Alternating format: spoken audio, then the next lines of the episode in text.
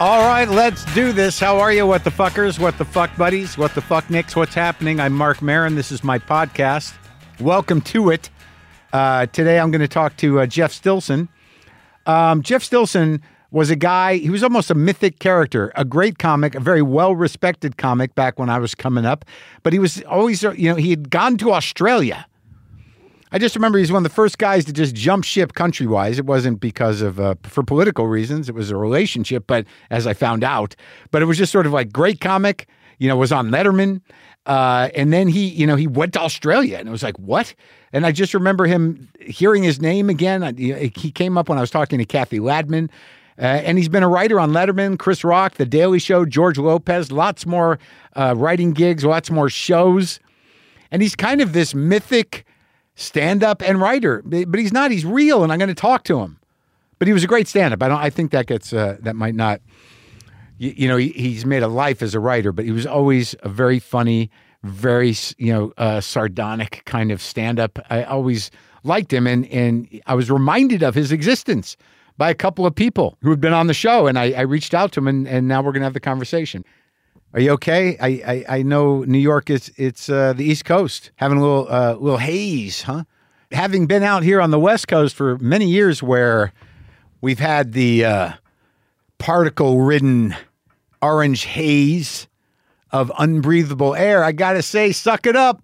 What choice do you have? Suck it up. Get used to it. Make those lungs adapt. Stay inside if you have to go out there with a mask, whatever you got to do. But this is it, man. This is the way it is.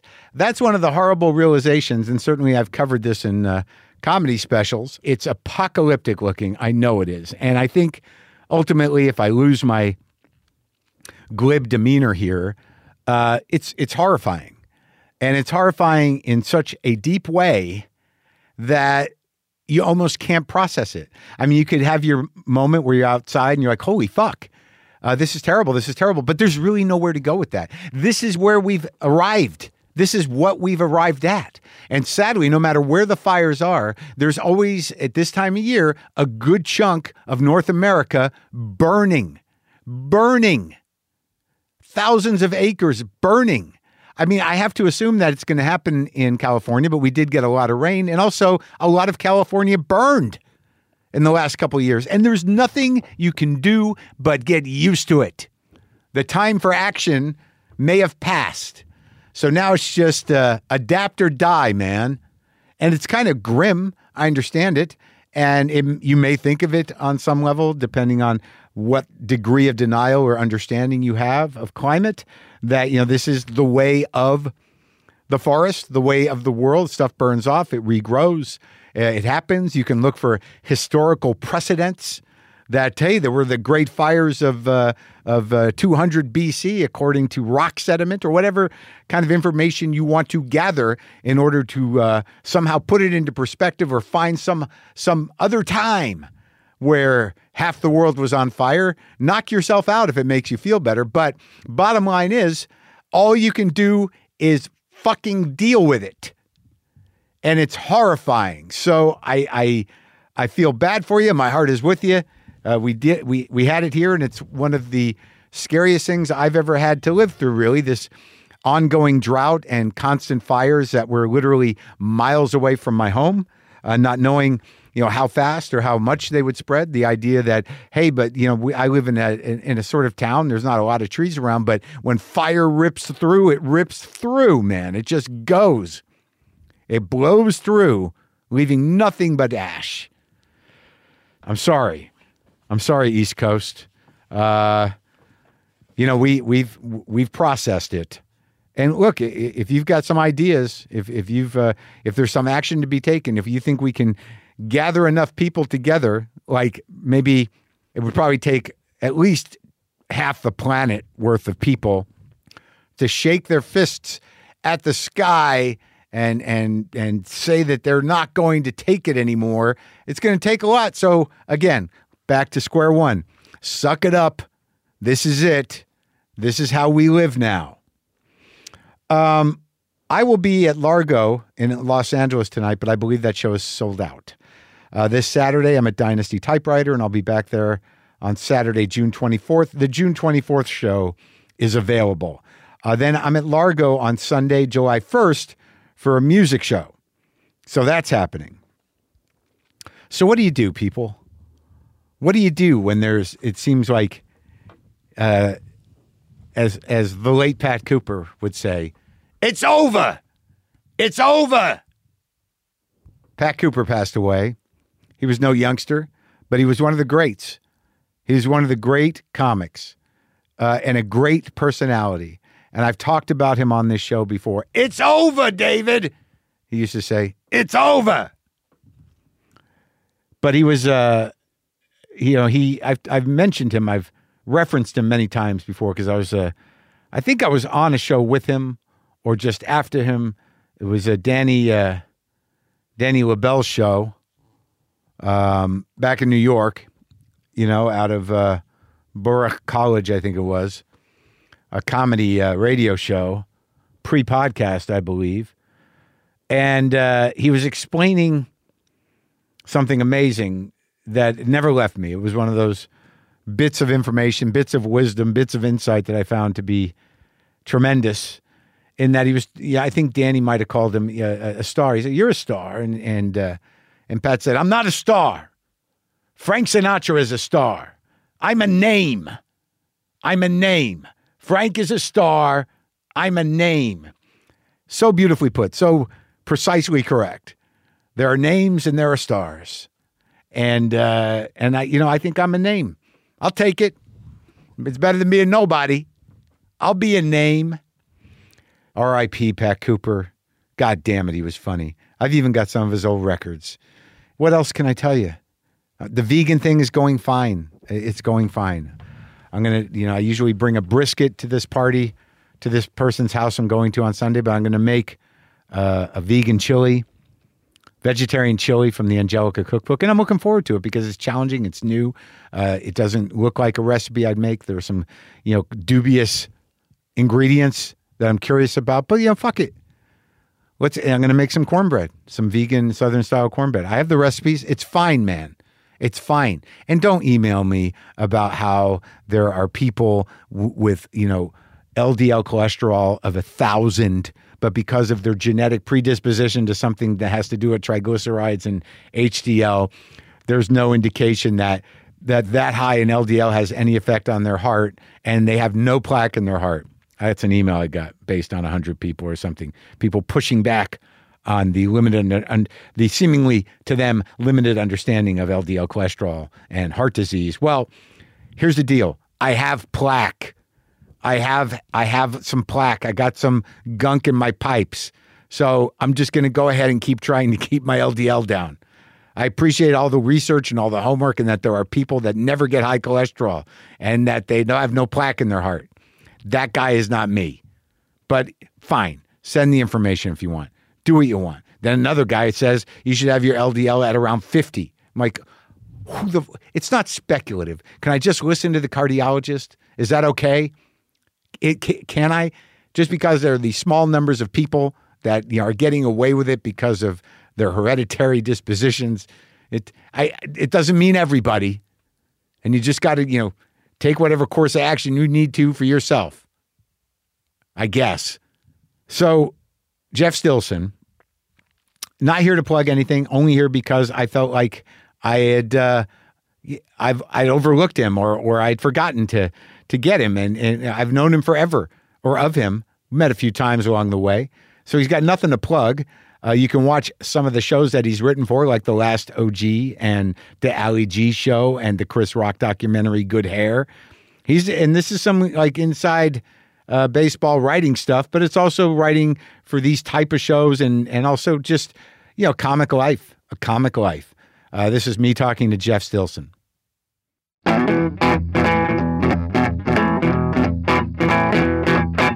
How's my level?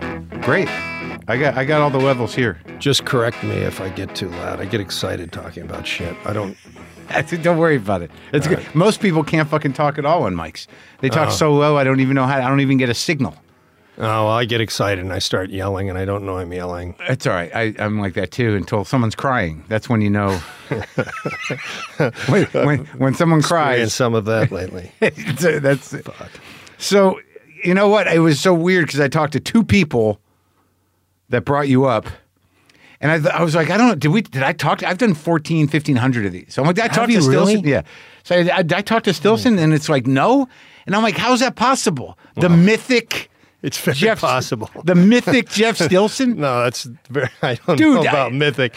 No, I mean I have talked to to lesser uh, beings I hope so. in, in comedy, Yeah. and I just don't know how that oversight happened because yeah, you- you, are interviewing Obama for God's I sake. know, but I also interview Rich Voss. You know, it's not you know there's not, well, and I literally interviewed. that's the only time Rich Voss and Obama will ever be mentioned in the same. no, sentence. he was like the next episode. Oh, Voss is hilarious. he by was the, way. next episode, Fu- dude. Rich Voss is one of the funniest, Yeah. just purely funny people I've been around. Yes, he's very funny.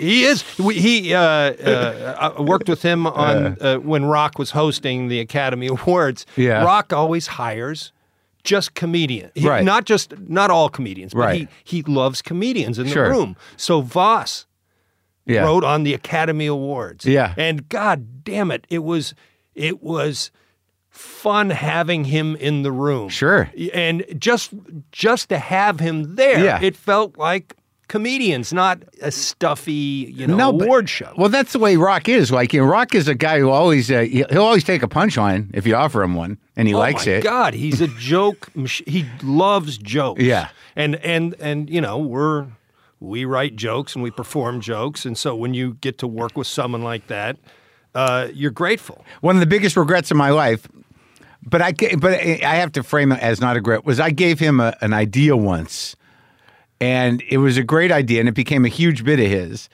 and i guess i'm happy that it got out there but i don't get any credit for it you know it It's was funny how that happens, isn't it? yeah well i mean i I Yeah. imagine as a writer you got to live with that Oh my God! I'm telling you, and I'm not. I Yeah. Ro- working with Rock was the best experience of my life because he, first of all, he's a good guy. Second, Yeah. he, he's hilarious. Yeah. Third, he's brave.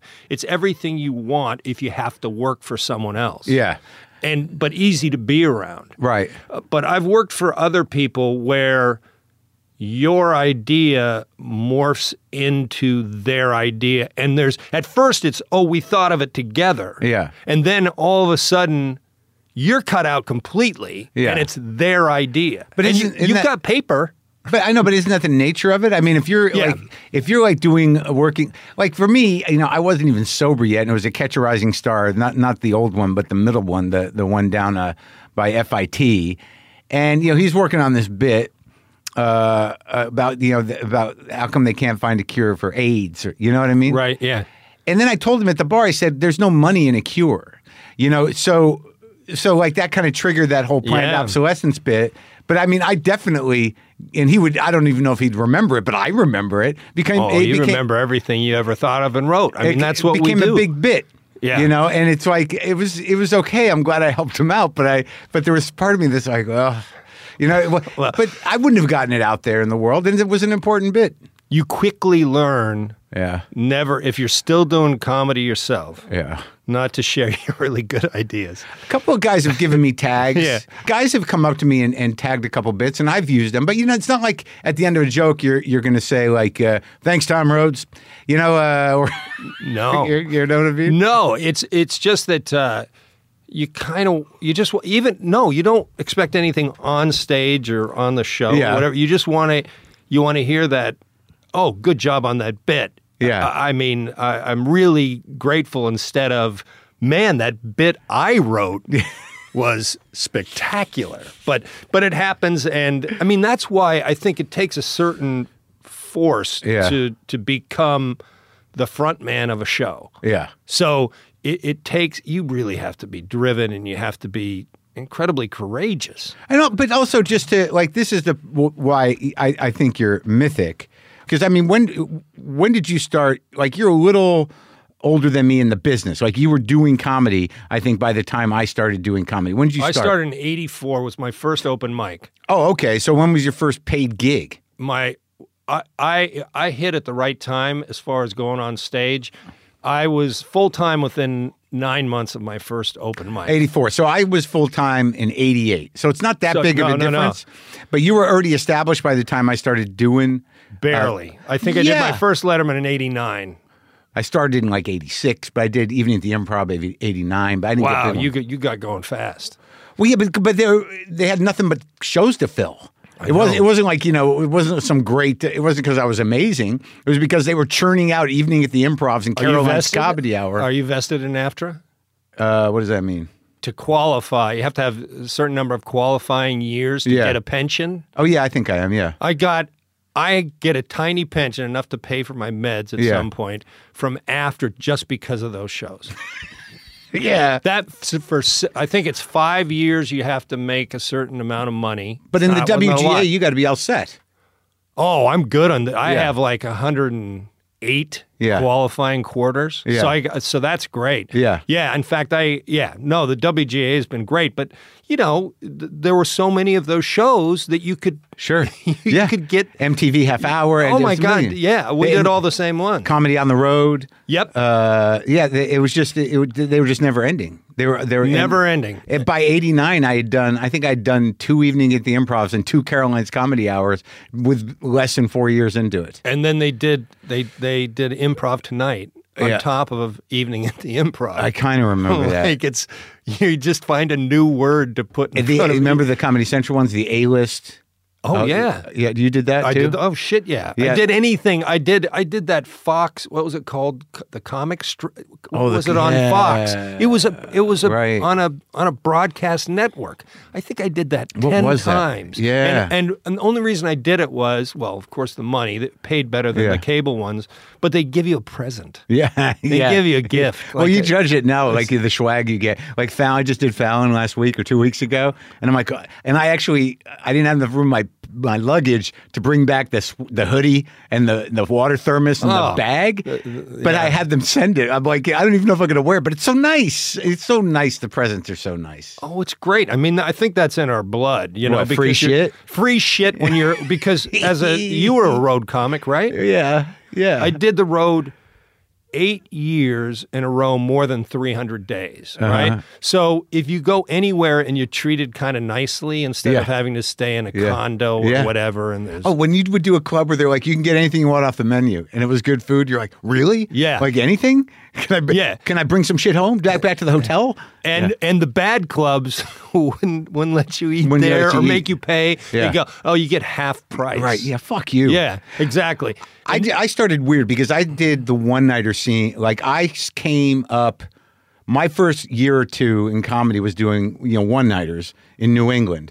You know, at two man shows. Yeah. So like I started having to do a half hour. There was no evolution from Jesus. Right. Well, it was just that was the way that I started. And then I went out as a middle, but I never got I never dug into the road somehow or another. I, I went from from Boston to sort of headliner over time. Man, Yeah, pretty I, quick. I went out. I just decided at a certain point I, I'm not equipped for any other job. I Right. so when I started in '84, I was committed to it because I tried some other jobs. I hated them, and this is what I always wanted to do. And it's still the only thing I could ever see myself And doing. you're a great stand up. Well, I wouldn't say great. Oh, No, I, I- dude. I, I, I kind of wish I would have. I went into writing when I got. I had two goals going into stand up. I don't know what yours were. Mine, I wanted to be on The Tonight Show Yeah. or Letterman, Right. and I wanted to write on Letterman. So I, I, I That got, was a goal. Those were my only two goals. But you knew that. See, that's what I was going to say is that, like, when you were talking about guys do front shows or guys who have the wherewithal to, to, to really throw their hat into the ring and just commit to comedy only to see if they can be one of the 10 guys that can actually make a living at that. Is that what my the, the point I'm making is that when I was coming up, or when I was by the time I'd worked a little bit and I was in Boston, you were writing at Letterman. And and it was like it was one of these moments where I'm like, oh, is that's that's another way to go with this. Yeah. Like you that like because in retrospect, a lot of the smart guys that I started with all went into writing. And I was the only idiot. I never wanted to write for anybody. So I Well, was, but you're smart in the long run. Look, look what you're doing it now. could've- dude. It could have so went bad. No, by the no, no, time by the time I started no. this, dude, I had nothing. I couldn't sell tickets. I wasn't working the road much because and, and this kind of happened. It, I had some cosmic timing. But no, no, no, it's not cosmic. It- all of it's cosmic, by the way. But Yeah. but you innovated. You had the balls to try this, and that's what it takes. You have to have. There's that. Look at all of us are courageous when we go on stage and try to make strangers laugh. Courageous or desperate, whatever Yeah. you want to call it. It takes a certain amount of courage to do that. But then there's that that other level. Yeah. And and and that's when you innovate and you know rock rock was this way. Yeah. He, he just he had balls. Yeah. And I I I ultimately didn't. And I, I I can I can tell you a story about what happened to me at Letterman.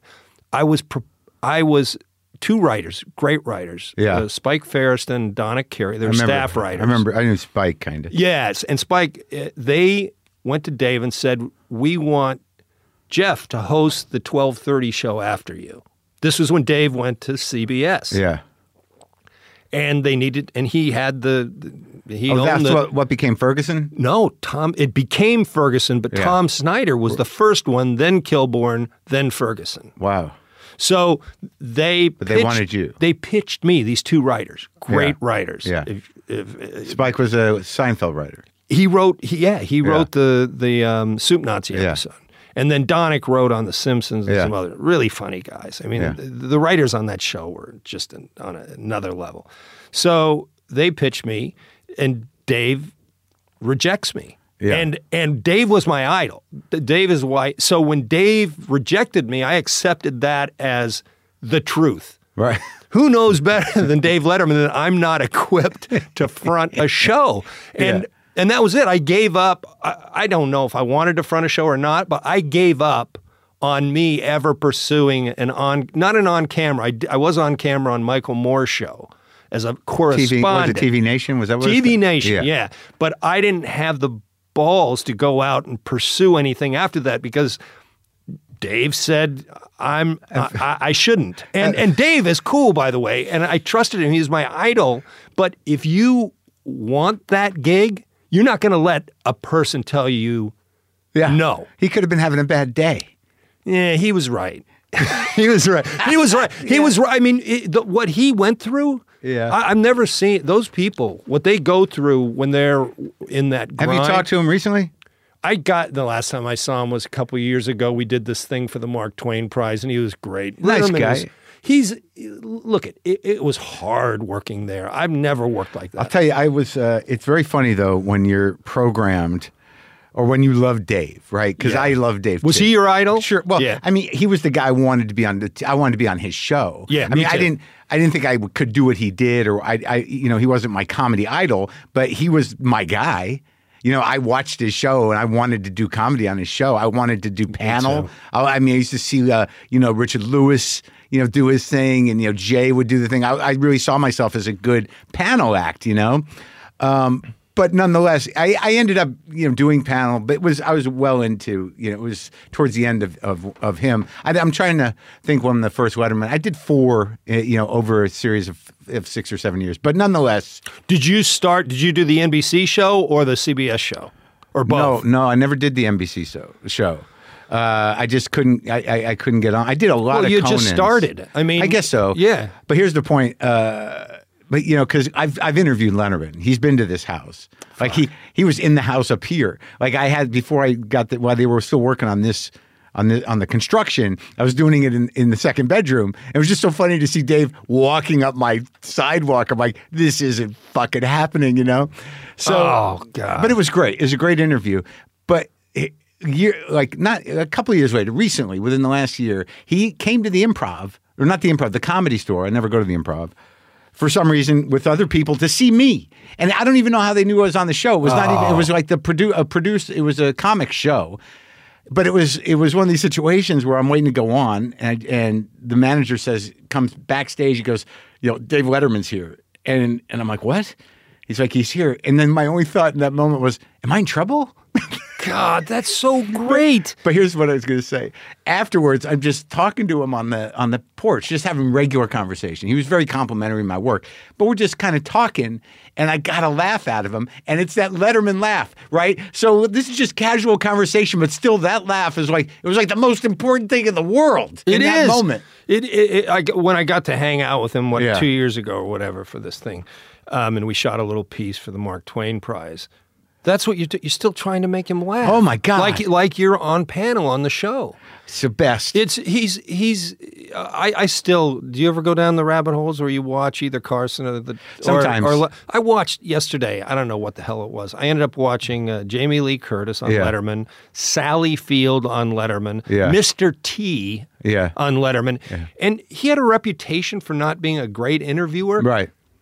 I beg to differ. He's really good at it, Mm. and and uh, I mean, I just I'm fascinated because I do think that was the golden era of late night when you had Carson on at 11:30 Yeah. doing the traditional show, Dave at 12:30 kind of Yeah. deconstructing the, Sure. the the traditional show, Yeah. and then Arsenio. Yeah. Um, on, Fox? on whatever What it was it? was, What was it? I was was it syndic? I think it was syndication because I think he owns it, but I think it probably aired on Fox. But you had three very different shows, and they were all they were all innovative. Yeah. and um, you know, I I I loved it. I mean, So- that's what I live for. Where'd you grow up? Spokane, Washington. Really? Yeah, I, there's a club up there now. is there really? Well, yeah. you know, I, I, I liked it. I like Spokane. Th- That's where White's Boots is. You can get White's. Uh, the White's Boots are made in Spokane. Oh, I didn't know that. Yeah, eh, no one knows about them, but I, I love them because I, I, I- I'm looking for some new boots. I'm going to go to Oh, my look it up. hometown. Yeah. They, you can do. They, you got to go get. You can get measured up there. Do you go to Spokane ever? I do. I, I, I have a cabin, yeah. you know, like an hour and a half from Spokane in the woods that I bought from my dad. It's my favorite place to be in the world. Oh. So I and I have all my friends from Spokane. So Oh, really? I went to college in Seattle, the University of Washington, and then uh, you know I've lived in big cities since. But Spokane's great. Like I, went love up there. Spokane. They got a, a legit club there, uh, and it's a pretty good room. Uh, but like you, you can tell the town is like beat up, and you Yeah. and it's trying to sort of come back. But I thought it was pretty charming, and I had a beautiful a, a, a good time up there. And Seattle, I worked in a lot. But so you are a Pacific Northwest guy, Yeah, yeah. I started in Seattle. really, at, at the Comedy Underground? Comedy Underground with Drake Sather. We started at the exact same time. A really funny. Uh, no one ever comedy- talks about him, man. Nobody does because the way he went out. You know. Yeah, but also like you know, there wasn't enough stand up around. Like you know, he was a great writer and stuff, but there, it's Great writer. But the stand up's so limited, it's hard to find Drake Sather stand up. Yeah, i it's uh, he was. He's man. like a, was a predecessor to Jeselnik. No, P, P, Yeah. Jeselnik reminds me of Sather. Yeah, no, I think that's fair. Right. Um, yeah, just stand there with solid jokes and knock them Dark out. shit, though. Really dark shit. Drake Yeah. was uh, Drake was dark and but such a great guy to come up with, and uh, you know we led parallel lives for a long time. So when did you like start hammering, like doing the open mics and shit I started in '84 at, at Seattle Underground? Seattle Underground. The first the first one I did was at a place called Blocks on Queen Anne, and then I then then the Underground was the next gig I did, and then I had this little thing worked out where I do I do uh, Blocks on a Thursday night, and I do all new material. This is how stupid. Yeah. I was. I do all new material every time I went up. Ten minutes of new material Yeah. at blocks, and then I do the best of when I went to the underground because there was more pressure. That's where you wanted to get booked. Eh, What was the name of that, uh, the building it was in? The bar? Uh, Swanee. Swanee's, right? Pioneer Square. Have you? Do you know the story behind Swanee? Have you No. ever seen the battered bastards of baseball? No. It's this great documentary. Kurt Russell's dad bought a team. Oh, in yes, I knew Portland. about them. Swanee was the catcher. Okay. On that team, Yeah. and and we all knew he played baseball, but I only saw that documentary a few months ago, and he's in it. And he's a left-handed catcher, which I guess is unusual. Yeah. I'm a baseball fan, but I didn't know that that, that was a big deal. And um, you know, he would hang out. He's a great guy, and he put comedy underneath his bar, and it was a great room. That room the was original room. It was, was- uh, no, I was there. I'd done it. It was dank and weird, Yeah. and it was a basement, so it had low ceilings, and it was almost moldy in there. Yep. Yeah. Well, Seattle's a great town. Uh, I love Spokane. I'll, I'll probably move back there at some You point. think so? Yeah, I just do because now you can kind of work. You can work Zoom if you're going to write. But did it and- bounce back? I mean, do you feel like it- it's like because there was definitely uh, it felt like a, a kind of methy contingent, and it was still pretty beat up. But the, Uh, I'm yeah, I sh- could see yeah. the framework of the city was charming and be like I when I was there, I thought like you know I could kind of live here. But then like you, you know a- a couple hours away, there's n- nothing but Nazis. but I There's a- mean, well, the the Nazis have kind of been run out, Oh, believe it or not. They th- that was Hayden Lake, and they had this compound there, and uh, uh, they got sued. Mm. And they lost their compound, Oh. so now they've gone either for they. I don't know if they found some other state, but they've gone they've gone way off the Yeah, yeah. grid. So uh, yeah, that that's kind of that stuff's. It's, you can't say it's gone, but it's not. It does, certainly doesn't have. well, the- no, now the- it's uh, now it's your neighbor, and they don't It's- talk about yeah, it. yeah, and no, a it's- little lighter it's- than the full Nazi. It's it's um, it's Spokane is. I, I like Spokane, and I you know the truth is I want to get some acreage. I want I want a place where. What are you This is waiting a for? Pathetic. This is a pathetic uh, fantasy, but. Uh, you know, for for my dogs to run free, Sure. and they do that. And I have the uh, you know cabin in, in the woods. So then, where do you move first? After when you start doing comedy? Uh, went to okay, so I started in Seattle. Yeah. Always wanted to live in New York my whole Yeah, life. sure. All my favorite sports teams are from New York for some reason. Yeah. And so my goal was so within a couple years I had moved to New York. Yeah. And that's probably where we met because I think I moved to New York in 87 after spending 2 years on the road. I was like, but yeah, I wasn't quite going down there uh, yet. I mean, in '89, that's really where I started. You know, unless you came up to Boston to work, which you I probably did. did. I worked uh, Stitches Yep. a lot, and uh, I think I did the Comedy Connection. Yep. And uh, yeah, those two clubs. And yeah, so I probably I might have met you up there. but wait, in Seattle, o- other than Drake, were there guys you came up with that, that made the cut? out of our class? I don't think so.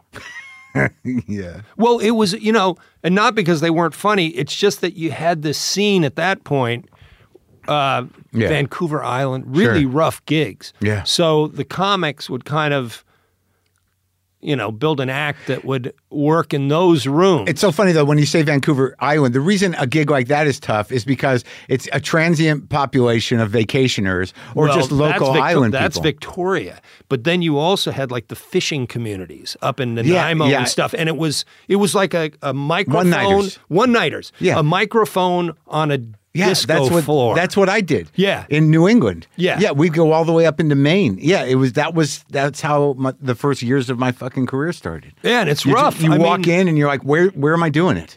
Yeah, and and then they there was one. Uh, it was called the Tally Ho. Uh, it was actually in Victoria, so you thought it would be halfway decent, but it was at noon on a Sunday, right? And they'd turn off the hockey game. Right. Oh yeah. And they go, oh, good, it's time for comedy. and I know. And, and it's like, and they go, oh, boo. But, Yeah. it, but it went on for like 15 years. Yeah, they It's never like, stopped. What, why Yeah. do you seem to hate this? It's like there was one in Lowell called Derby Park, the Derby Park in Lowell, Massachusetts, which was one of my first gigs. It was a similar thing and just an awkward situation. Went on forever. All right, so you go to New York, and where are you working?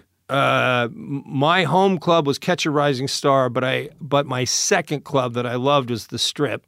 Comic those are the Strip, two, yeah. And then the Cellar. And, Yeah. and- but The but I cellar lived- wasn't what it was now then. No. And then I and I also did um uh God, this is pathetic. Uh, stand up New York. Sure. Yeah. So those were Carrie Huffman. Kerry Hoffman. Oh my God, what a character! Yeah. He's a Sinatra. uh, I know, he's a- a Sinatra impersonator, yeah. he's unbelievable. He was such a character. Yeah. I loved Carrie, and I loved that room. And then it got really bad. I never loved that room. The ceilings were too high. It was weirdly, sh- you know. The, the, no, it was a weird room, but the cr- but the audiences were good. and you Yeah, could somehow try he put it stuff. on the map, you know. But he was sort of a cunt. He a lot of people hated Carrie. hate I him. have a lot of, uh, but but just w- were annoyed by him. I just found him so odd and interesting. He came up to me once and said, "You know, uh, uh, comedy's really not about what you're doing anymore." I'm like, "What?" Isn't that great when you got odd club owner. advice from from uh, club managers? and- Ultimately, just by, by by by virtue of me surviving the business, a Yeah. lot of these guys that were not nice to me have come around. You know, I, and I guess that's just what happens. it beats you. It beats you up, and you kind of. I mean, look at it. It really is like uh, the TV show Survivor. I mean, it, it beats you up, and you realize you were a dick at times in your life. And uh, I think I was a a total dick. Oh, I think for I- years. I was I was very opinionated about my shit, and it was like, and I was wrong a lot of the time. like what? How? What was your? Oh, I just had these notions about comedy, and and I didn't, I didn't, I I thought you stripped comedy down Yeah. to the to your bare self, right? Yeah. So I never added any performance right. to my Yeah. show, and so it's like really, a guy, y- you want to, But that guy, you, it was all on the jokes. it was all on the jokes, but you can, you know, people. This is what rock. you know, Let me just tell you a quick Yeah. rock story, just because it was so impressive to me. So, uh, working on the show, the Chris Rock show, and he told me about after he got fired from SNL. Yeah. He decided, well, no one's going to ever hire me again. Yeah. So I better be a good stand-up comedian. Right. Uh-huh. So I started studying preachers and stand-up comics, and he decided he had had to add performance to his Right. show. And so he reinvented himself. If you remember when we early on, Chris Yeah. would just stand there like us. He still does it. You don't stand there though, do you? No, I don't you stand move there. around. I move around, like, but but Chris, when he's working out jokes, yes, does that? Does that? Yeah. That's his. That's his default position. Yeah. But then when he figured out, I gotta, you know, I gotta perform here. yeah. And so he, most comics, how they started is how they end, right? Yeah. If you started this way, you end that way, and you Right. wait for the world to change and all of a sudden discover you. Yeah. Rock said, no, I only reached this level of success. So he completely, when he did Bring Yeah. the Pain, he's pacing across the Sure. stage. He's like a panther. And it's like, you know, that's. That's amazing to me. Eh, But yeah, but it was like a conscious decision because It you is know, conscious. well, I've always kn- known that about him because when you talk to Chris, you know, he can barely maintain eye contact. yeah. He's looking down. He's soft spoken, and then when he gets up there, that's like the other thing. That's you know, this is the construction of Chris Rock of who he is on stage. and he, it's he's not. It's not. You know, you watch Eddie Murphy. Sure. he's just it's just part of who he is that movement all that shit Yeah. chris i have more respect for chris because he had to work at it Right, he had to come up with a persona. Yeah, yeah you- but Murphy's just one of those guys where it's like, no matter, he's just going to be funny no matter what. Isn't that It does- crazy? there's only a few of them, you know. But they, i know but it's kind of great to watch. i watched him on letterman 2 yesterday and it's just like man that's crazy it was his first appearance on It's just there's just people that you know are effortlessly hilarious without seemingly not trying. You know, Will Ferrell's like that. You know, Uh, Will where Ferrell's unbelievable where he just like And he throws a switch and it's fucking over. You know, tracy morgan can be Of like course, that. i yeah. mean it's he does this weird he yeah he's a savant he does this weird thing especially on talk shows where Yeah. you know he's just you also don't know what he's going to do. no He's just like, No. is he okay? There's always sort of like, where's this going? What's go- he's there's something menacing about his uh, uh, uh, kind of. Uh, you just don't know what the fuck that guy's going to say or do. No, and you d- and he, you know, what's weird about. I've worked for him. You know, it's uh, not working together anymore. But I worked with him for ten years On what? on his TV show, on his stand up, everything he did. I, I, you know, I would. You were work his on with guy? him. One of his guys, but I, I think at a, at a certain point I was his guy. What did he And want out of you? Jokes? Jokes and just you know, he knew I thought about shit more than he was Yeah. going to.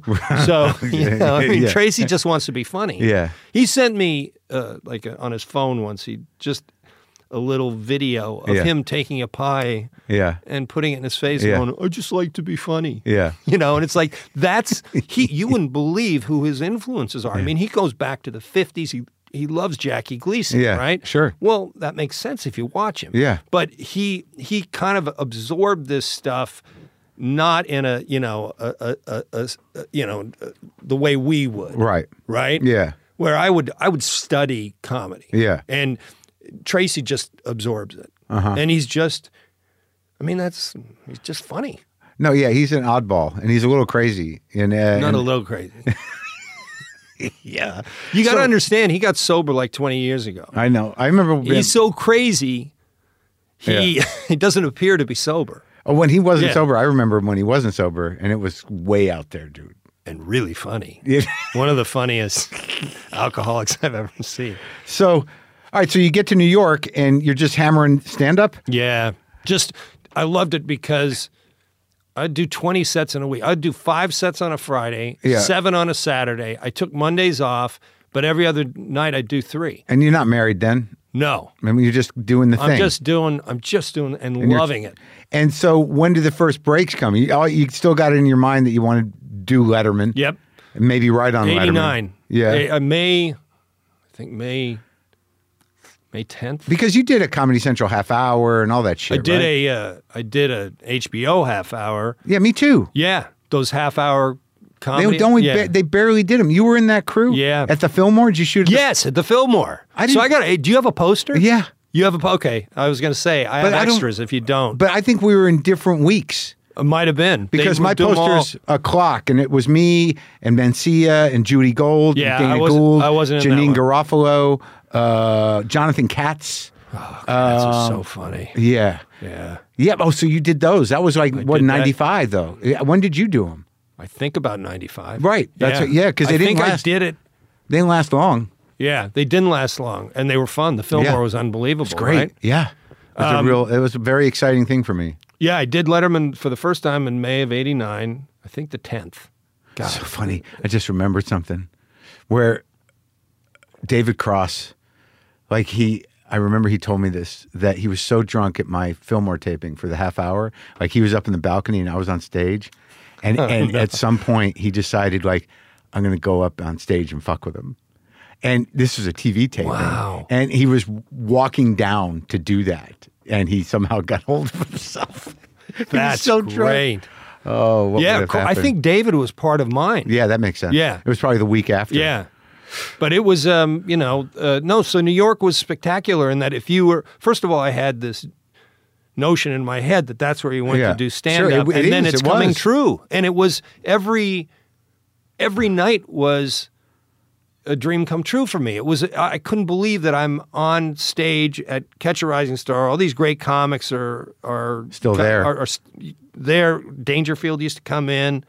All fucked That's up Oh, the best. and it was uh, he was hilarious. And all these all these people, Seinfeld was Yeah. you know just breaking in, and yeah, um, Was Larry around? yeah Larry, but w- Larry would never make it through a set, Yeah. without storming off. Yeah. and we would sit in the back, and you know it was like an over time under it? six Yeah, yeah, minutes, yeah, yeah, yeah. And uh, um, Kevin Meaney, do you Yeah. remember Kevin? Of Meaney? course, I was in Boston when he was coming up. I remember Kevin. God, I mean, before he- nobody could blow a room out. I mean, he he did this twenty minutes, and it was. yeah, It was spectacular, and you can't even explain to people what Meanie was. he just had this. Weird, it was almost like Ethel Merman. it was. I mean, it, it was. It was. It was fantastic. So, so I did that, and then you know they s- they had that weird audition process. Do you remember the catch? Letterman audition process the where worst. the uh, the producer would come in a million times, Morty, and Barbara Morton. Yeah, I, I just remember catch. Like I couldn't get in there. I and I, I I eventually was too proud to kiss Louis Ferranda's ass. So I, I, I did. I wasn't part of that thing. well, when I got there and every hated him. every room kind of had its favorite comedians, and you'd find the one that really liked you. I a comic strip Lucian wasn't a big fan of mine. No, he said to me, he said, "I I already have enough angry white guys." Yeah, they were, they put you in these categories. Yeah. See, now I was the opposite. I was the uh, laconic, uh, Right. laid back. Right. We, you need some uh, with with Lucian, who ended Yeah, up being a good Jeff. friend. Yeah, Yeah, exactly. yeah. So, but he he passed me, and then you know I, I kind of worked my way up the ladder a little bit. But Yeah. it was it was he didn't you know. I was working at the at the original Improv with Silver. See, I never did that. Yeah, well, that was because it was this weird kind of ghost town of a place. Right. And Silver Friedman was running things and was sort of like a weird collection of guys over there. But that was the place. But she would let me work. And Barry Katz had that room downtown, the Boston, Boston Comedy, Comedy Club. And he let me work. But like she didn't let me in the cellar until I, I did an HBO uh, half hour until 95.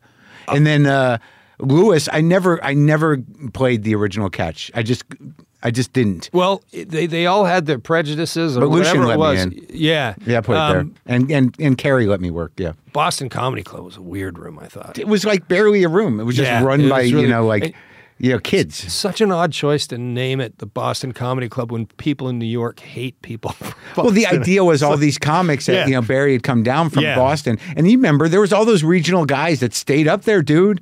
Don Gavin, Steve Yeah. Sweeney, Kenny Rogerson, you know, great fucking comics up there. Joe Yannetti, Lenny Clark, you know, uh, I ran into George Kenny- McDonald. uh, and reconnected with him. I just love Kenny. So Rogers. funny, dude. so funny, and a great guy. And um, ran into him Where? last year in uh, God, were we? Playing golf? No, uh, I I I go. I open for Lewis Black on the road. Okay. So, uh, you know, Lewis has this incredible following. Yeah. You know, he's been doing it for 35. Greatest guy in the world, by the way. Nice And so collection of can he- older people. Oh, exactly. No, it's, I mean, our audience is older. Yeah. And uh, I bet you yours is younger because you have this. Well, I mean, it, what's interesting is like because I did this special on HBO, you know, like I've done two at Netflix, I've done here, there, there, but HBO, it's like it's people my age and older just have HBO still. It still means something Yeah. somehow.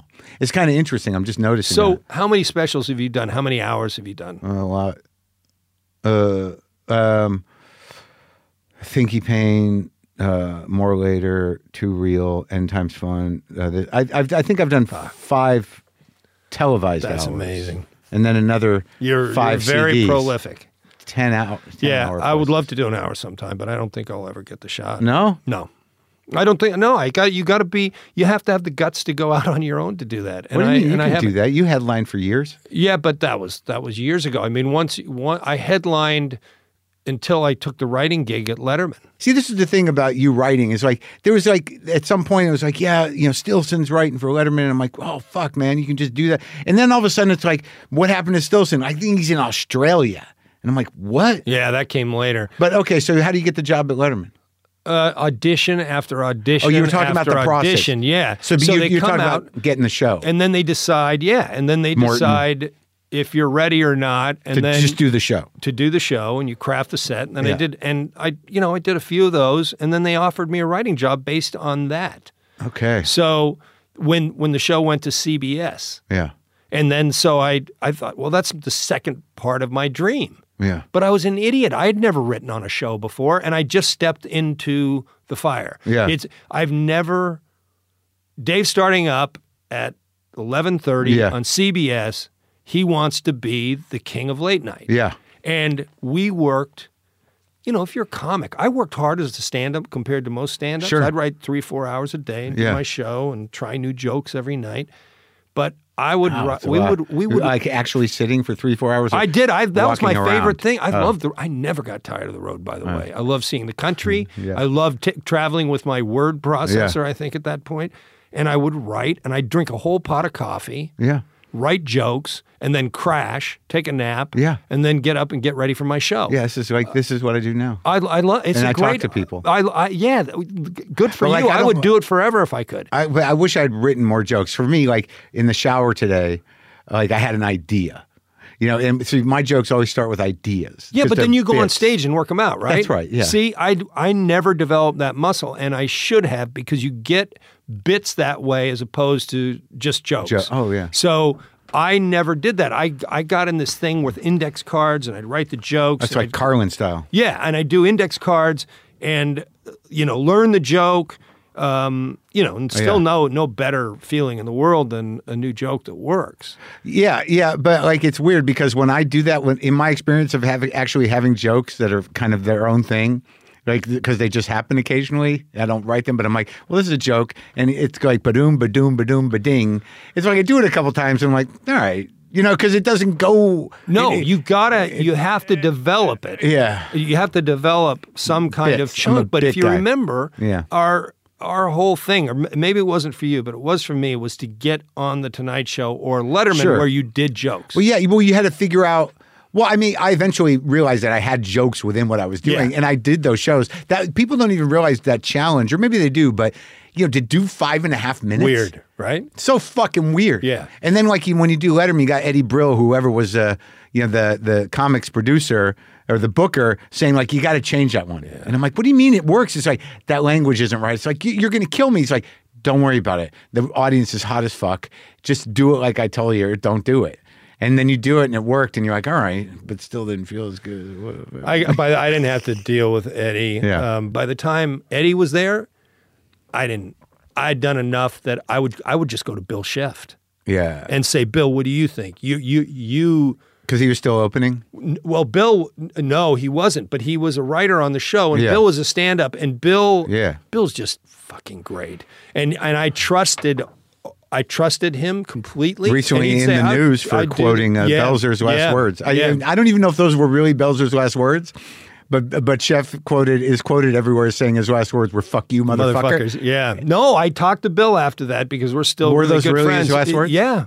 Yeah. so he's. I mean, Chef is one of those. Yeah, I I couldn't have survived that show, Letterman, without Chef Yeah. because he was. I I wasn't used to that. Yeah. b- Being in that environment, Yeah. it was such pressure. We would write, we would write sixty jokes before lunch. yeah, I mean, it was you'd eat all three meals. There. Yeah. You'd eat breakfast, lunch, and dinner on the show. And how long Did- were you there? I was there two years, from '93 to '95, and and it was a crash course in television. But I I couldn't. That's kind of when I became an insomniac. I couldn't sleep. My mind was racing all the time, coming up with material, Yeah. ideas, and stuff. Yeah. Because you just want to survive it. And plus, Dave was so funny. You Yeah. didn't want to disappoint him. yeah, And but he, you know, the truth is he didn't he didn't give a lot back. So you're it, you're like the kid who has the dad who doesn't love you. Yeah. you know, He was "Oh, that- Daddy, I hit a home run today. Eh. he was that for everybody. So I think and so that was so and what so- made him popular. I know It's like the- he was, and and uh, but the great thing about Letterman is even though he's hard on you, he's harder on himself. Whereas some people in show Yeah. business are just hard on They're you. just assholes, but he's like, oh no, look, he's beating the shit out of Yeah, himself. He's beating the shit out of himself. Oh, we can't even put this on the air. He'd talk about, you know, he'd watch a tape. I don't know how you do Yeah. it. Do you watch yourself after you Sometimes, do something? yeah. I can't do it. So I have to just to make sure the cuts good. Like with a, a special, you have to. Because, yeah, with with the special, yeah. Um, he he would just pound himself after each show. Yeah. This is horrible. This uh, I, you can't put that on the air. Well, what else are you going to put on? Uh, Yeah. Oh, really? But yeah, but he was How did it end there? Um, uh, well, you, I, I- God, I didn't get picked up. Oh. Yeah. So, and then I, yeah. But it's it established you because then it seems like you you've written for a very eclectic bunch of stuff. A lot of uh, black dudes, and and also like because you wrote for Tracy, you wrote for Chris, you wrote for um, what other shows? Oh, um, well, I've written for George Lopez. That's I- right. I- no, you know what happened was, okay, so after I left Letterman, it's like, okay, I can't do late night anymore. Yeah. And then Rock, who was, you know, Right, but somehow or another you got into the cycle of of black comics. because it was so interesting to me. I'd led my whole life as a white person, right? Yeah. So now rock opens up this world to me that I wasn't even aware of. Yeah. I didn't know what fucking hip hop was, Yeah, right? yeah. And then so rock was great because he loves jokes. Yeah. You'd write these jokes and you'd go, "All right, well let's just Nice try. It's not a. It, it- it's a. Let's make this a Lil Kim joke. Yeah. So because our world wasn't the world that every other late night show was. Uh, uh, so this is you were there with Sklar and Louis C.K. Oh, we had an and unbelievable. Agna. And Agna and Wanda and Yeah. Ollie Leroy. Ollie I mean, Leroy, yeah. Frank Sebastiano, Yeah. Nick DiPaolo. Yeah, I mean, it what was eclect- eclectic crew. eclectic. That's what Chris liked. And great writers. And the Letterman writers were unbelievable. was What C.K. they're- the head writer? No, no. Who Lu- is- Louis, uh, you know, Louis kind of came and went on his own. Yeah. You know, uh, I was the head writer. Okay. And uh, and then and then Ali did was like the sketch guy. I was the monologue. Um, Agna, I came up with Agna. What an uh, oddball. what a gr- and what a- he's in Thailand. I know. He's a great guy. Stay in touch with Tom. Is he all right? Yeah, he's great. Okay. He's got he's got a, he's got a kid. Yeah. Um, you know, it- Tom is you know Tom. He's Yeah. he's in it. He's in his own head. That- what the And- joke he used to do about like you know I saw a belt that would cost three hundred dollars. he says if I bought a three hundred dollar belt, that's pretty much the whole outfit. right. No, he was Agna was hilarious and a great writer too, a really good writer. Yeah. And um, that was an amazing staff. Yeah. And then it, it opened my eyes to oh well, I don't just have to w- write for. And I don't want to sound racist or Yeah. whatever. I don't want to just write for white people. I want to experience uh, different uh, cultures. So Yeah. I wrote for Ellen. Yeah. I wrote for Ellen. That was, uh, you know, everyone's pounding on Ellen now. I, I don't want to do that. I don't want to pile on her. Yeah. But she was so much fun to write for. Yeah. Ellen has her own voice. And Yeah. I wrote on one of her sitcoms and I also wrote on the Emmys, Academy Awards. It's a specific weird thing that I think she Oh, it's developed in weird. San Francisco. It's sort of a like because like I used to early on I used to think like you know her and Johansson have Yes. this right Yes, absolutely. Yeah. Absolutely. Kind of this odd stream of consciousness, yes, right? yeah. And then you get to, so you get to write for Ellen it's not like anybody else. Right. I, I used to I used to love it, and I'd time it, and I this was my theory is that she drank Chardonnay at night. Yeah. So I'd wait until I thought she pro- had a, her second Chardonnay, and that's when I'd send her my jokes, and Yeah. I'd get these great emails back about Yeah. how she loved them, and and and so I had I had a very positive experience with Ellen, even though she could be hard, right? Right. But how many of these people aren't? Rock is really the only one. George Lopez wasn't hard. Yeah. I got to write for Lopez on his sitcom. But you um, and wrote with for- him. like you wrote like hundred episodes of that thing. uh, and we didn't make it. Oh. It, do you- it was this weird 1090 thing, Oh, that's right. So you just and came we, in we right just under. did the it. 10. oh, Yeah, we did the 10 because a certain number. It was based on uh, Tyler um, t- uh, Tyler Perry yeah, that you'd make 10 episodes, no pilot. Yeah. and you had to get a certain uh, rating. and then you, And then if, you, got did, the rating, you get the back 100. ninety kicked in. Right, it was syndicated. So so yes. that was no, pretty it was, recently. It was for it was for FX and, Oh. and ours, and then Martin Lawrence and Kelsey Grammer Yeah. had one together, Yeah. and neither one made it. It was Yeah. the wrong network. Charlie FX. Sheen's made it. Charlie Sheen made it. That Yeah. was the. I think that was the only one. Yeah, 'cause that wasn't that long ago. I thought you wrote on his original show. I didn't, Oh. and and but I've worked with I've kn- Geor- George and I used to play golf as Yeah. as you know road comics Yeah. together, and uh, I just love George. George is another guy. He's another guy that has like a a, a, a very sort of unique and menacing voice as a comic. oh, he does. He's Yeah. got a he's got a deep voice, but God, he's but I mean, it's like just he's like a killer man. oh he's a, you watch him take that stage. He's another guy who just doesn't Yeah. take hostages. Yeah. He he uh, and he's funny Yeah. and he's smart and he's a really good guy and um, and I've I was have, I've had the good fortune of working with him a lot. You did Larry Wilmore's show. I did Larry. I did that. That was a, a Showtime thing, but I think it led to him getting. Did uh, you meet him at, at Rock? Larry Wilmore? No, I. How did I know Larry? I don't even know how I knew Larry. I think we did stand up together. Oh, at some and Wayne point. Brady was just in here. Oh, Wayne was. Yeah, Yeah. I did. That was a, a thing, part of a Brillstein Gray Yeah, uh, overall that I had, and they assigned me to that show. and you were on the Daily Show before John. No, I was with John. Uh, I briefly um, after Chris Rock, but I moved to L.A. Yeah, And uh, to be honest with you, I just didn't find the Daily Show interesting. Yeah. I didn't. It was too. you don't know, got to tell me. but, I mean, I, I didn't find it interesting. It Yeah. was, it was, um, uh, after working on rock, Yeah, it just never was my thing. Yeah. I just thought like, okay, you take a joke and nothing, a lot of people loved it. It Yeah. just, after rock and Letterman, right. the bar was just high. So and, high. And different. It was just different. Those shows were so exciting for me. Yeah, and what what did you do for Ali G? I was a writer and producer. So, but oh my God. But that seems like a completely different world. Is that guy looking for jokes? Yeah. oh my God, it's so brilliant. Yeah. Oh, you talk about someone who's hard to work for. Yeah. He's here he is in the eye of the storm. Every time he does those interviews, Yeah. people think he's real. That Yeah. character is Yeah. real, whatever character it is. Right.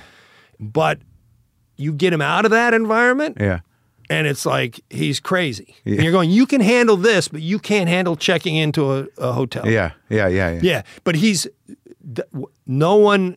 You talk about being innovative. Yeah. no one had ever done anything No, like that before. it's crazy. and it was so so much fun. Yeah. but also awful because a lot of the you know I liked Ali G the character because he would take down people with power. Mm. Yeah. but Borat kind of preyed on rubes. Yeah, you know, you give yeah. him fifty bucks and then Yeah. they'd stand there and Right. that, we made that's a where you drew fool the of. line. Well, I, I mean, I did it on the Daily Show too, and it's like I don't like to, and and even on TV Nation we did that a Yeah. few times where you go- you take down some guy in Alabama who's dim-witted and Yeah. has no idea what's happening to Yeah. him that he's going to be on national You television. felt bad for him. I felt horrible, but I didn't have the balls to walk away from it. Yeah. uh, I still wanted my check. Sure. Yeah. Now, what when when did you go to Australia? Because where I'm talking to Ronnie Chang the other day, he's like, "Oh, Stilson was a major influence," kind of thing. I saw Ronnie Chang when he first started out. He's And solid, dude. He's good. funny as hell. Yeah. And he did it was when he first started out, he was like In this- Melbourne. He in Melbourne. Yeah. He was like this Asian Fonzie. Yeah. You know, it was the opposite of the stereotype. He'd come out and he'd challenge the audience. And and it was just like brilliant and funny and a great guy. And uh, yeah, I felt, you know, my friend Glenn Robbins, who is a TV star in Australia or a, um, a comedy star there, Yeah. saw him first. And we Yeah. used to do shows together. Uh-huh. And um, anyway, so yeah, I was there. Uh, my wa- my ex wife uh, uh, is Australian, and we went to um, live there because her family was there. What- what And years was this? I mean- 2006 to 2013. So you're there, man. Seven years. And I did stand up there, which was fun. And I worked on some TV shows there, but I also would do shows, American shows. I worked on with Sein, uh, Seinfeld on The Marriage Ref, which was the Yeah. ill fated Sein, the only ill fated Seinfeld show. But Jerry was really good to me, and I had fun on that show. And I could I could come back. I didn't completely uh, But you must have done a lot of stand up more than you had been in a long time when you Yeah. went to Australia. And but it was with these two guys, Glenn uh, Glenn Robbins and Yeah. Mick Malloy, hilarious guys by the way, who have high profiles in Australia. And I had a little bit of a profile from doing this one TV show Yeah. there, but I was basically riding on on their coattails. And we go to theaters, and I got to see all of Australia, like these great old historic theaters. But you're back in the saddle with the I'm in- stand-up. back in the saddle. I loved it, and Yeah. I've never been completely out of the saddle. Like I've been opening for Lewis now Yeah. the last five years, and I, and he lets me. How's do he th- doing? He's doing great. Good. and uh, and he's hilarious, by the way. And uh, I mean, you talk about a, a pro. Yeah. he did after the pandemic. We didn't do shows for 500 days. Yeah. he came out with a a brand new hour, Yeah. and he just did it. Yeah. And the only other person I've seen do that is Rock on this tour. Yeah. The first week he went back out, I went with him, and uh, I couldn't believe it. What he to hadn't- polish? th- th- th- Punch up. Whatever. He Yeah. just likes having comics around him. But yeah, you pitch jokes, Yeah. you pitch ideas. He Yeah. wants to hear what you think of Yeah. bits. Yeah. And um, he, the first night, he hadn't done a full hour or whatever in five years or whatever. The first night, he does 55 minutes of all new stuff. Who, Chris? Chris. Yeah. And then the next night he's over an hour, never goes under an hour again. And it's like, who in the fuck can do that? If I do, you know, if I do five new minutes in Yeah. a night, I'm I'm pretty happy. Yeah. I'm really happy. Yeah. And here's a guy who does that, and the only two people I've seen do that are Lewis. are Lewis and Rock. So when you do these award shows, which you've done a lot of, Yeah. you just get a call and it's a room full of joke writers. Can be, um, yeah. Sometimes it's that. I- I mean, look, there are two ways to write on award shows. I love them, by the way, Yeah. because it. You know, we grew up with Yeah. comedy variety, right? Yeah. uh, Flip Wilson, Absolutely. Sonny and Cher, Johnny Cash, Tony Orlando. all that shit. Or Tony, Tony Orlando and Don. Yeah. And uh, so uh, when I first started doing them, you had these producers like Don Misher. Did you ever do anything No. for Misher? No. It's like a pro. Yeah. He did. He did the Super Bowl show. He does all. He's just like unbelievable professional. Yeah. And I loved it because there are all these different elements. But you can either be the host writer, you know, like when Rock did the Academy Awards, Right, I wrote right. for him. Yeah. Um, I, I did when Ellen did. Yeah. I wrote for her. The host gets his or her own writers, and then you can be the show writer, Right. Which is just where you're writing for presenters and Yeah. all that stuff, Right. Um, it, so it, it's and don't it's- you also have like just sort of this, you know, this uh, this grab bag of jokes that you know you could pitch to any presenter almost? y- you try to tailor. You know, it's interesting when you when you're writing for presenters, you, you they usually come in with an idea, and you try to Yeah. you know, b- you pitch ideas Honor on their- that. their persona, yeah. yes, exactly. And uh, you know, and sometimes you come up with I just stuff. think I'm more thinking about the roasts. With roasts, it's sort of like you just make all these fucking roast Right. jokes. Yeah, roast And jokes it's are sort of fun. like who wants this one? Yes, You know, yeah. roast jokes are fun. Yeah. and um, uh, but yeah, the, the, I I like those, and yeah, are they the best? I mean, especially now, it's just a dying animal. movie star culture is different. It You know, is. when we were younger, you know, there was everything was smaller. So, like, you know, you got used to Jack sitting up front. You know, some of the old people were still alive. Now, I don't know who half the people are just by Yeah. virtue of the business is so expansive and you don't get to see everything. Everything's different. And there's So- no mystery, you know. Right, there's no mystery, Oh, yeah. and there's and we don't hang the same thing we used to on movie stars. Yeah. I mean, like when Jack start, stopped showing up, it was a drag, man. You know, like I know. I know. I mean, it is. You're you're absolutely right. There's there's still I don't know a few. I mean, I guess Clint's kind of gone now. I haven't seen him for a while, but there's still now we've got De Niro. It's hard to believe, right? Yeah, that he's De the old guy? Niro is is old. yeah, and but he's yeah, yeah he seems to be he he seems to have gotten uh, uh, funnier and more willing to fool around than he used Oh, God. to. Yeah, Y- yeah. So what did you do for Stewart's uh, Kennedy Center thing? Oh, the Mark Twain Yeah. prize. So you just you help the people who were giving the tributes with with their speeches Oh, okay. or whatever you want to call them. And So um, the week before, you you you say you you meet with them like as like almost as a you- producer. You, you kind of yeah, Call 'em you, up you and- hear them. Some of them just want you to write it for them, right? Yeah. And you give 'em- you basically give them a draft of Yeah. what you think, and then you let them play with it. right. Um, others, you know, they come in and then ask you what you think. Right. Um, but it's basically that. And then on They need so- laughs. They're looking for they- laughs. They're looking for laughs. Sure. Right? Be- I mean, I've worked on it's the what American humor. Yeah, yeah. I think it- yeah, this year it's on CNN by the way. Uh-huh. So it's and it's Adam Sandler. Yeah. So uh and So I'm it's going to working- be I- Spade and you know and I'm, work- Rock. I'm and- working on that one too. Yeah, who's on- And who's that's there? on CNN. So uh, yeah, Rock, all of his, all Yeah. his buddies, Yeah, yeah, right? yeah, yeah. Buscemi, Yeah, and uh, those are fun to write on. I mean, I, because look at I'm old and I enjoy seeing all these people I've crossed paths. Sure. with. it's just like best, still it is alive the- kind it's of the thing. best, Yeah. right? You know, like to, just to say hi. If Yeah, that's it. Like- exactly. Like, you, I, you did a lot of appearances on Conan. Yeah, right. How yeah. many do you think you did on Conan? fifty. Yeah. t- Yeah. Yeah. So Conan's on this. Yeah. And I got to talk to him and I I did I only did a few. I did four Conans uh, back in the day. Yeah. And I got a great Conan story by the way. He's such a good guy. What? Uh, oh, uh, it's um well, when Drake died, Yeah, right? yeah. He had four kids and yeah.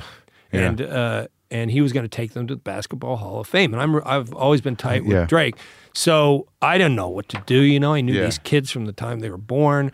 I don't know how to deal with this. So They're young too when he dies, right? Yeah, I think. Yeah, they were young. Yeah. They were, uh, Rudy was older, but everyone else is younger. From that first marriage, or he had a kid Right, he from had one somebody from the else. first marriage, and then three from Yeah. from his second Mar- Marnie, a beautiful woman, great woman. I'm Yeah. Oh, still really tight with her and the good. family. So I go, all right, I'll, I'll I'll take him to the Hall of Fame, Yeah, which is where in Massachusetts, the Basketball Hall of Fame. It's not Boston. Hey, It's close. yeah. So, but then we decide, well, why don't we? They love basketball. Why don't we go to um, some basketball yeah, arenas too? Yeah, and and and then we got to figure out stuff to do during the day. You went to the go garden into the and game. stuff? Went to the garden. Went Yeah. to went to Philly, yeah, Ah. D.C., the garden, yeah. um, the Boston Garden, um, Madison Square Garden, Yeah. and where the Nets used to play. Yeah, So, but then you had to figure out stuff to do during Sure, the day. sure. So we get to New York, and uh, I go, well, I know guys at Conan. I'll Yeah. take them to a TV taping. Rudy loves Conan. Yeah. Conan is Rudy's idol. yeah, So I, you know, Mike Sweeney sets Sure, it up for me. sure. Great guy. Yeah. And we go and hang out in the office yeah. during before the show. Yeah. But I don't expect to see Conan. Right. I just want to show him the writers and how a TV Yeah. show works. Yeah. And I'm talking to Sweeney, and Conan walks into the room. Yeah. And I got these kids there, and he just starts being funny. Yeah.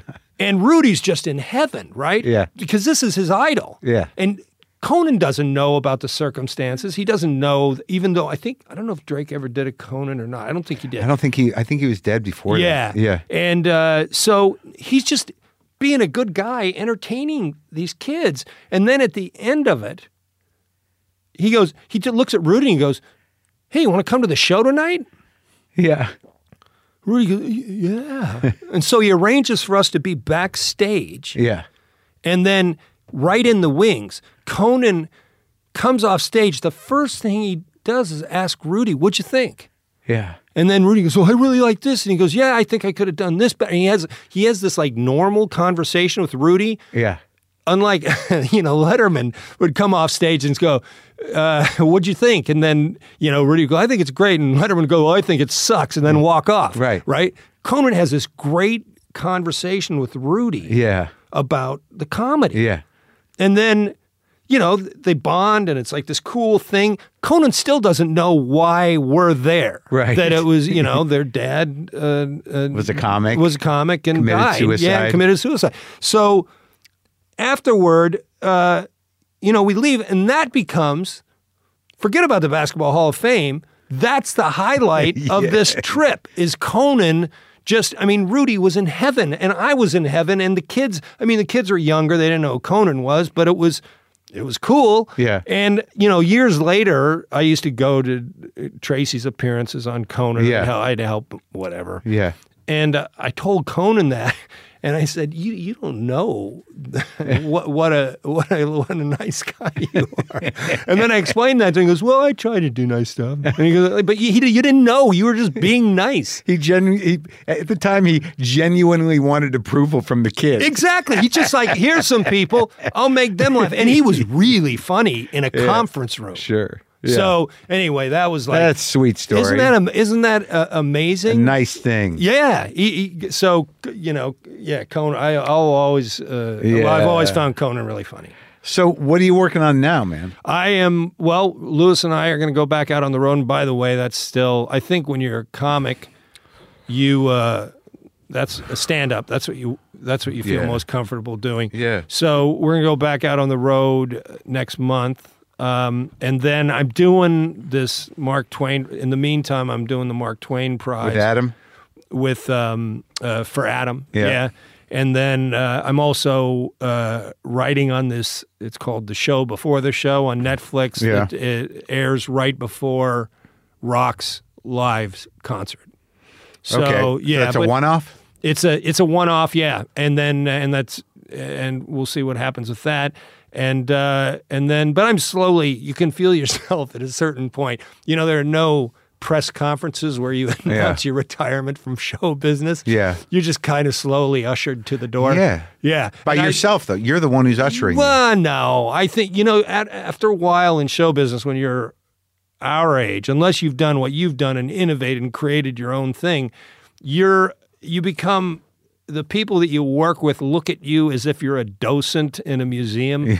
It's that kind of like, oh, he used to do something back in the day, and now he talks about it. Yeah, you know, that's what but it's you're like. still doing something. I'm still doing something. I love it. I'll always write. I'll always try to do stand up. But Yeah. I remember when I was in my 30s and 40s, and I'd see someone my age. Yeah. I'd just think, oh, yeah, what is that? Yeah, yeah, old just be nice to dickhead?" him. Yeah. yeah, be nice to him. you know, talk about his kids because they're Yeah, uh, they're yeah. about my age. Well, Yeah. no, but I I don't think that's quite happening. You still, you still seem to be a, a- That's- you What? live it. You just feel yourself kind of living from gig to gig. I'm, uh, you know, but you're it- not desperate. I mean, you know, you, you right? It can't be. Why? Why? I no, mean, but I I've- mean, I've you had save done it- some bread. You're not a dum dum. No, no, no. I'm not. No, Yeah. I, I, uh, I done it. Look, I never expected when I was in my 40s. Yeah. By the way, Yeah. I expected this thing to fizzle out, and so now I'm into my 60s, and I feel like, well, if it when it dies, it dies, and Yeah, but I've you've had a done- great run. Right. That's, I've had a. I'm. d- I, I don't know if you've ever seen the Ed Bradley interview.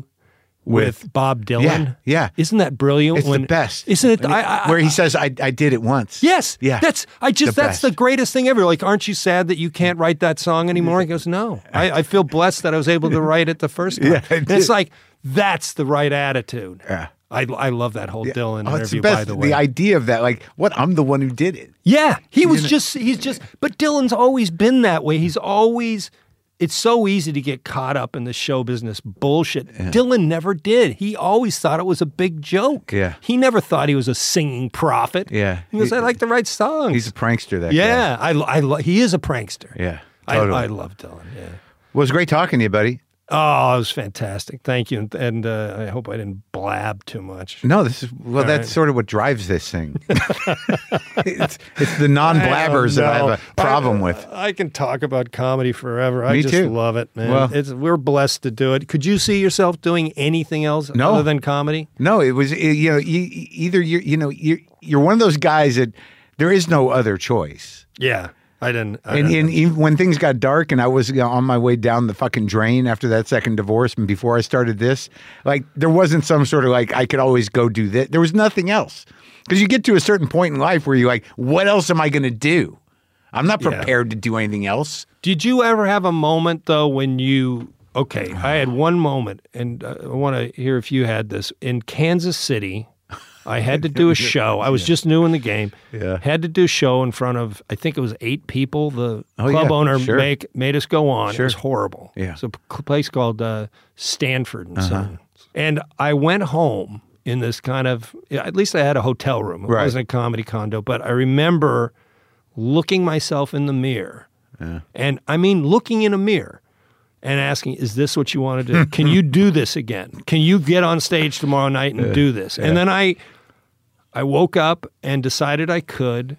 And then, you know, I didn't have a moment like that again. That was my moment where I had to decide, okay, do you continue on or not? Did you ever have one of those early on? early on, I, I just was so hard on myself and so compulsive and so hung up on, you know, just, you know, overcoming the fear enough to do it. Like, I don't even know what was driving me. But how do we And do it now? I don't know, but I, I I can never answer that. But back then, you know, I'm doing one nighters in Boston, and I'm an angry Jewish guy who's heady, and I can't talk about anything casually, and I'm yelling at people as an opening act. I'm in the middle of a disco floor with a microphone, and I'm like, I don't know who that fucking kid was or what it was, but I wasn't really thinking like, is this the right job for me? Do you know what Yeah, I mean? Yeah. Uh, or I, I, it always came down to the question of, okay, do I have the courage to do this? Well, for me, it just became like, why the fuck can't I be that the other the guy who's making it?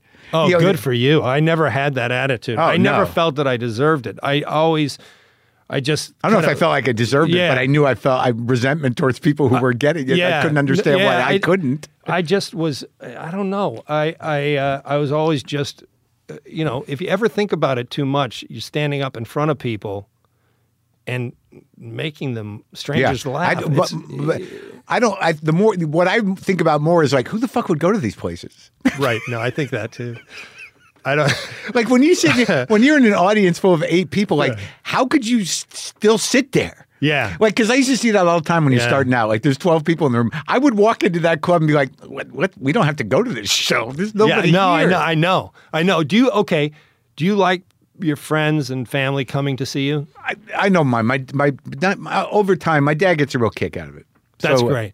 Yeah, I, I don't, I don't like. I used to any- hate it. I, wouldn't I'd like let to other be- comics in the room. I would Yeah, perform at yeah. the cellar, and if Attell was sitting there, I'm like, "Could you just get out? I'm trying to do something. I can't worry about whether you're going to like me or not. You know, I like my jokes. Yeah, me too. I You don't gotta want get that. out. I don't want that. Uh, the, something that's happened over the last few years, which I am very happy about, is now I I feel blessed that I get to make people laugh. It's it's not a survival thing for me Right. anymore. No, I'm it's just- like I love that these people that we're all having a good time together. I've grown like after this last special, which is heavy in places, and it- and it's behind me now because it's out there and it's doing okay. Like now, I'm like there's something I'm enjoying about just f- you know playing with my point of view and to see if I can you know you know talk about not so menacing things and and just sort of like I'm just back in the process within days of you know shooting the special yeah i didn't take any time off i'm like i've still got 30 minutes that i didn't put in there maybe we can start building that out you know and like yeah, i've just been yes i've been a little lighthearted about it which is new and it's you know it's 40 years in so But is that's the frustrating thing about being an older writer? Is Yeah. You know you can still outwrite these motherfuckers, but, but you you're you're perceived as being you know your use by date having passed. But I, I find in stand up I I have more things I want to try than ever Yeah, before. me too. Yeah. Like I like lately because there's like certain things, like I very consciously, you know, I'm like I need to uh, embrace my physical my physical comedy more, and I think in this special. You know, it's there. Where like, you know, there is a way to deliberately do physical timing. Some guys are just naturals. You know, look at Kevin James or somebody. Like he just, you know, so like you're like, what the how do you do that? But like I know I must have it in me. I have timing. So like I was very sort of intentional about playing with physical timing. And now, like I'm like I've I, there's part of me that wants to just do a, a whole clean hour uh, of mundane shit, like my version of Seinfeld in a way. Oh, that's great. No, I, I think try everything. That's my you new know? thing. Like, it's like, can I? Because, like, you know, I love Nate Bargatze, and you know, he's a guy Yeah. used to open for me, and he's truly funny. Not a filth word in it, Yep. and nothing. You know, he's not provocative in a political way or any other way. Like, he's not pushing envelopes, but he's so funny. It's like, and I've like, I'm I'm not lazy. You know, but I'm dirty sometimes, and I, you know, I, I, I push buttons. Like, is there a, is there a version of me that can just do a kind of pleasant, clean hour? Well, when we started out, I mean, I was clean when we started out because my whole objective was to do something on Yeah. the Tonight Show or Letterman. I was never really clean. I had Uh, to clean up all the time. Well, I, I I did just because Larry Miller once asked me, he said, Well, you know, that joke. Now, Yeah. that joke needs the word fuck to get a laugh. Now, Right. You have to have, ask yourself, do you want the word fuck to get the laugh? Right. And it, and it made sense to me. But then at a certain point, I realized people are paying money to see you live. Why give them something that they can see on TV? Yeah. So um, I get it, but and but there is an audience out there that wants to be entertained and not doesn't want to hear curse words. Yeah. I get I get that too. But um, you know, the reality is, I think people come out and they want a little something a little special. And I could, Sure. by the way, I could. I, I could- find that a lot of times when they want that special thing, I'll try to disappoint them. you know, Right. aggressively. right, right. Well, that's that's that's the side of a comic that we all have. You know, I mean, there Make- are a few out there. Make like, them make 'em pay. I remember Vince Champ. He wasn't that way at all. Oh, Jim Vince is he still in he's in prison. Oh, he's in prison. Yeah, He's a but he was horrible he was the rapist. nicest. I know, He was dude. the nicest guy And he had, on like, stage ever. Group he had like Yeah. prop glasses and stuff Yeah. like that. Yeah, I, oh my God. Yeah, So, yeah, yeah, yeah. maybe it's That- not- his dark side would have been better if he just disappointed audiences Right, occasionally exactly. as opposed to rape Let it women out in, there. in studios, Yeah. and Oh, colleges. holy shit. Uh, well, weird place to end, but it's Yeah. good talking to Sorry, you. I shouldn't. Yeah. Yeah, no, it's always the the, the Vince Champ tag. Yeah. yeah. Well, good to talk to you, man. Mark, thank you.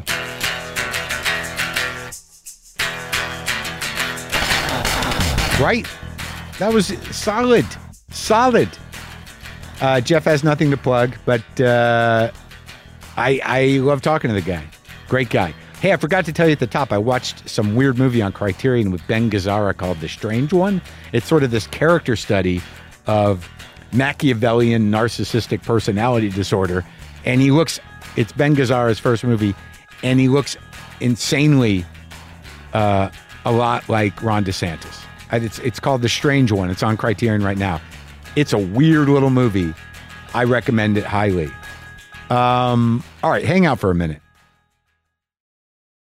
Hey, Succession fans, if you're going through some withdrawal, you can listen to me and Brendan talk about the series finale and a lot more Succession stuff on this week's bonus episode for full Marin subscribers. when this episode starts, there's been some problem with this guy Ravenhead at the news network, who's like the Tucker Carlson clone. Right, right. They're talking about how there's these, you know, fascists rallying around this guy. And, uh, you know, Shiv is questioning it. I, Tom is a great quote here. He's like, no, he's grown up now. He lives in Connecticut. He's crazy about the Knicks. He's a lovely guy. And, and he skews younger. and there's that other great line when he's grilling or, or interviewing or trying to uh, you know figure out what's really going on with that newscaster or whatever he is that personality and the guy reels off all the deaths that happened in World War II the Yes. millions of Russians Seven the million millions of- Germans, 20 million Russians, 5 million Poles. and then and then Tom goes "Are- aren't you missing a few what did he say He Like, says, "Aren't you just checking the till here, Mark, but uh, it seems you're short a few million. Sign up for the full Marin to get new bonus episodes every week and every episode of WTF ad free. Click on the link in the episode description or go to WTFpod.com and click on WTF Plus to sign up. Next week, I talk to Rami Youssef on Monday and comedian Felicia Michaels on Thursday. Uh, here's some uh, some muddy rhythm for you.